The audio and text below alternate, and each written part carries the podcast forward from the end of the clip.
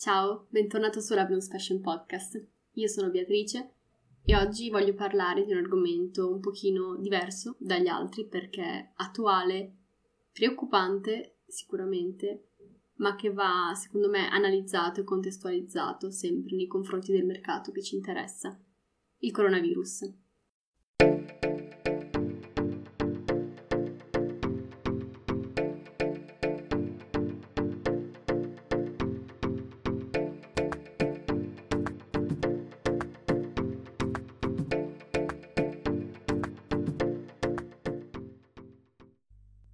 Il coronavirus è arrivato in Italia durante il mese della Fashion Week, ma ancora prima aveva iniziato a dare problemi a livello di economia globale per quanto riguarda il settore della moda e del lusso.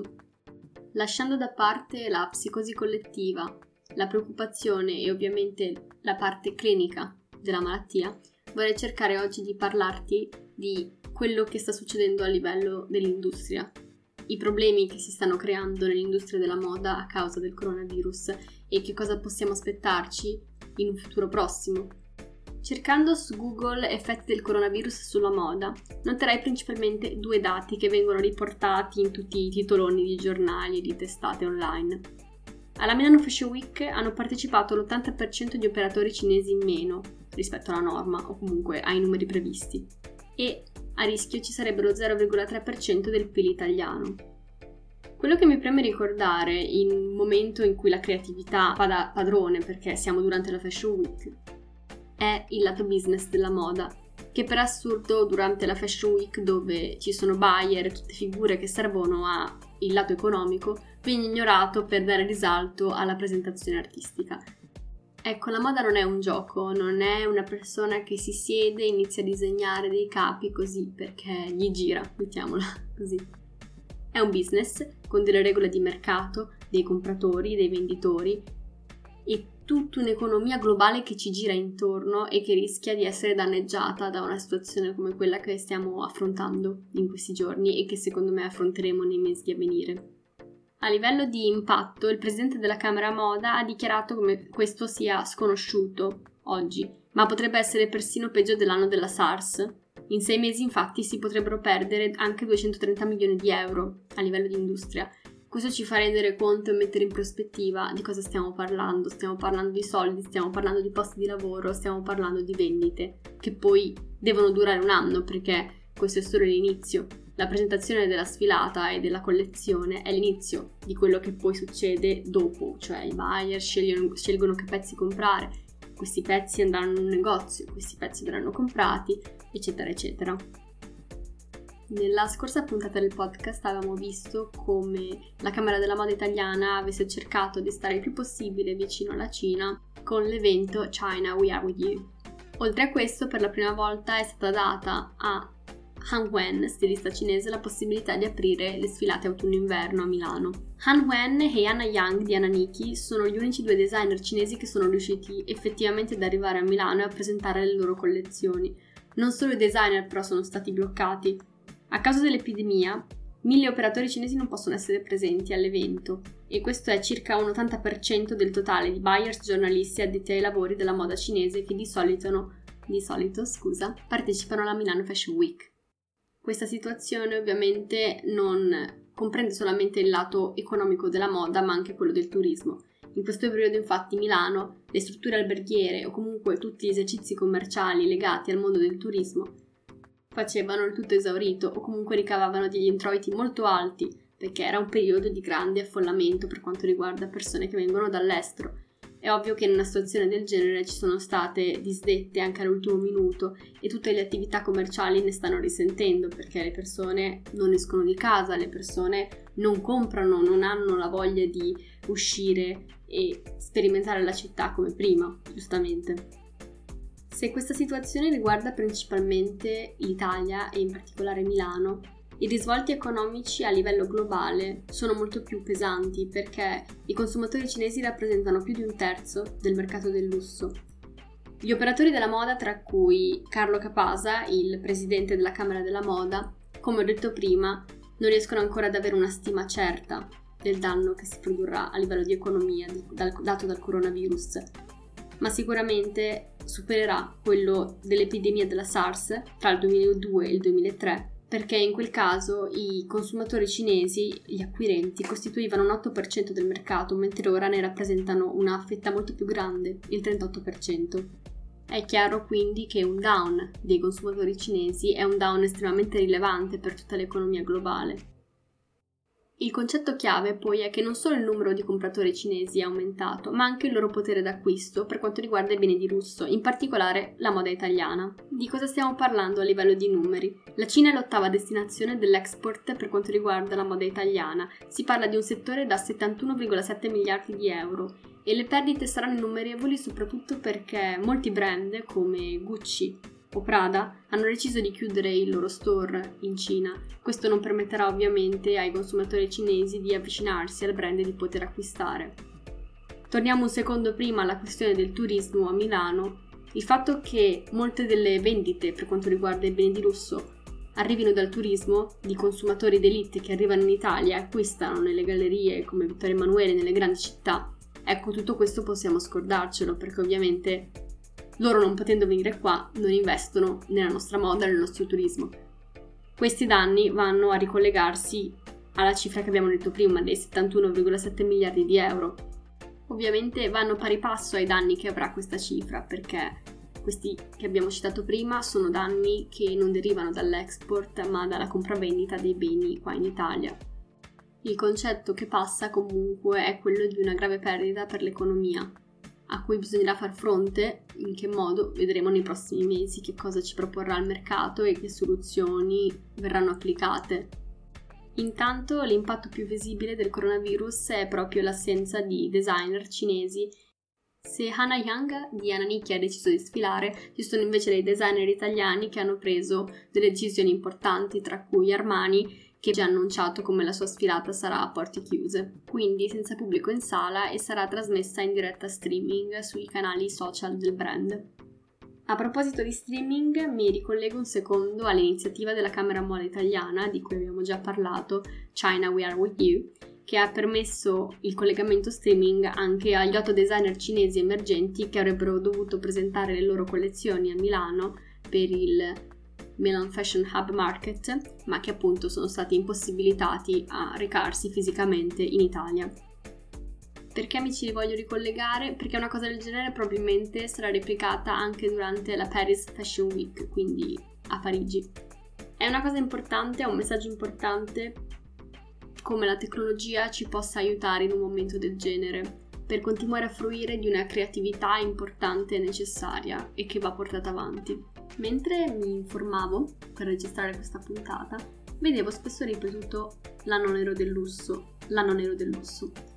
Ho voluto approfondire un pochino perché sì, è vero, la moda è lusso, ma non è l'unica componente, quindi volevo dare una prospettiva un po' più ampia di tutto quello che è lusso, quindi ristorazione, alberghi e tutto quello che comunque un consumatore d'elite, come abbiamo detto prima, che viene dalla Cina, compra effettivamente. Ecco, il danno più grande si avrà proprio perché molti cinesi vengono in Italia, in particolare appunto in città come Milano, per fare shopping senza pagare dazi o tasse. In un articolo che ho letto in particolare c'era scritto che in media ogni turista quando passa per Milano spende 2000 euro tra appunto hotel, acquisti di lusso, ristorazione, eccetera. Si parla quindi di elite customers che rientrano nel, turismo tax free che prevede per chi proviene da paesi al di fuori dell'Unione Europea un rimborso per quanto riguarda le tasse. Quindi a loro conviene molto di più venire in Italia, fare un viaggio e comprare beni di lusso in Italia piuttosto che comprare beni di lusso italiani in Cina. È incredibile perché per quanto mi riguarda, quando discuto con qualcuno sulla moda, si finisce sempre per parlare del lato artistico, comunque del lato stilistico, delle persone, ancora meglio, che popolano la moda e mai del lato economico, quando in realtà è quello che se crolla porta via tutto. Insomma, rendiamoci conto dei problemi che ci saranno. Come abbiamo parlato finora di tutte queste micro cose che sommandosi creano un problema gigante. Ecco, è interessante perché è un qualcosa, l'aspetto economico della moda, di cui raramente si discute, forse bisognerebbe a iniziare a, ad avere più consapevolezza del lato finanziario dell'industria che ci circonda e dell'impatto che ha nelle nostre vite, perché la moda fa parte del PIL italiano, lo sostenta anche per una buona parte. Quindi, ripeto, sarebbe più interessante acquisire una maggiore consapevolezza di ciò, ovviamente tra le persone comuni, perché ovvio che esperti del settore che ci lavorano tutti i giorni si spera che sappiano di cosa stanno parlando. Io parlo proprio di quella cultura di base una cosa talmente importante, che riguarda talmente tanto il nostro paese come l'arte, dovrebbe essere capita e condivisa da più persone, mentre è vero che mi rendo conto sempre di più, quando parlo con persone della moda, come sia ancora un mondo visto pieno di pregiudizi e poco conosciuto. Ecco, concludendo questa riflessione un po' distaccata dall'argomento base della puntata, torniamo a noi mi è venuto in mente come nella prima puntata del podcast del 2020 io avessi analizzato il report di The Business of Fashion sullo stato dell'industria della moda nel 2020, che diceva come la crescita prevista del settore fosse del 3%, che già, come avevamo detto nella puntata e riflettuto, non è tantissimo. Ti consiglio anzi, se non hai sentito la puntata, di andartela a ripescare, ti lascio il link nell'info box di questa puntata, perché secondo me è molto utile avere un chiaro quadro di quello che starà succedendo e delle previsioni per iniziare il nuovo anno, perché comunque siamo ancora all'inizio del 2020, anche se gennaio sembra durato 40.000 giorni. Ecco, questa crescita del 3% ovviamente sarà influenzata in negativo da questa situazione. Vedremo nei mesi a venire se si riuscirà a recuperare, come si evolverà e da lì potremo iniziare a fare delle previsioni decisamente più basse e realistiche per quanto riguarda la crescita del 2020. Sempre in un altro articolo avevo letto come la Capri Holdings, che è la società finanziaria a cui fanno capo i marchi Versace, Michael Kors e altri, penso anche Jimmy Choo, stima una perdita di 100 milioni di dollari di mancati ricavi solo nel primo trimestre del 2020, Ora, questo dato potrà sembrarti campato in aria se non hai una chiara visione di quello che abbiamo detto prima, magari sotto gli occhi, non vedi proprio le barrette che crollano nei grafici e nelle previsioni, però è comunque un dato decisamente negativo, molto preoccupante e a cui bisognerà far fronte, sicuramente. Soprattutto non è un dato definitivo, perché ovviamente non sappiamo come evolverà la situazione nei prossimi mesi, non sapremo se avremo ancora dei blocchi permanenti per quanto riguarda i rapporti Cina-Italia, quindi è tutto un po' un, un essere una previsione appunto, che è quello a cui serve la previsione, dare un'idea, ovviamente la certezza l'avremo solo andando avanti. Avevo letto inoltre un articolo interessantissimo che dava proprio le quotazioni in borsa dei vari brand e come stiano calando in questi giorni se lo ritrovo te lo metto nel, sempre nel, nell'info box del podcast. Se no, adesso provo a, ric- a ricordarmene qualcuno che mi ero segnata in un foglietto perché mi appunto sempre tutto prima di registrare. Allora, mi ero segnata che il gruppo LVMH, che ingloba appunto marchi come Fendi, Celine e Dior, ha perso in borsa circa il 7%, mentre il gruppo Kering,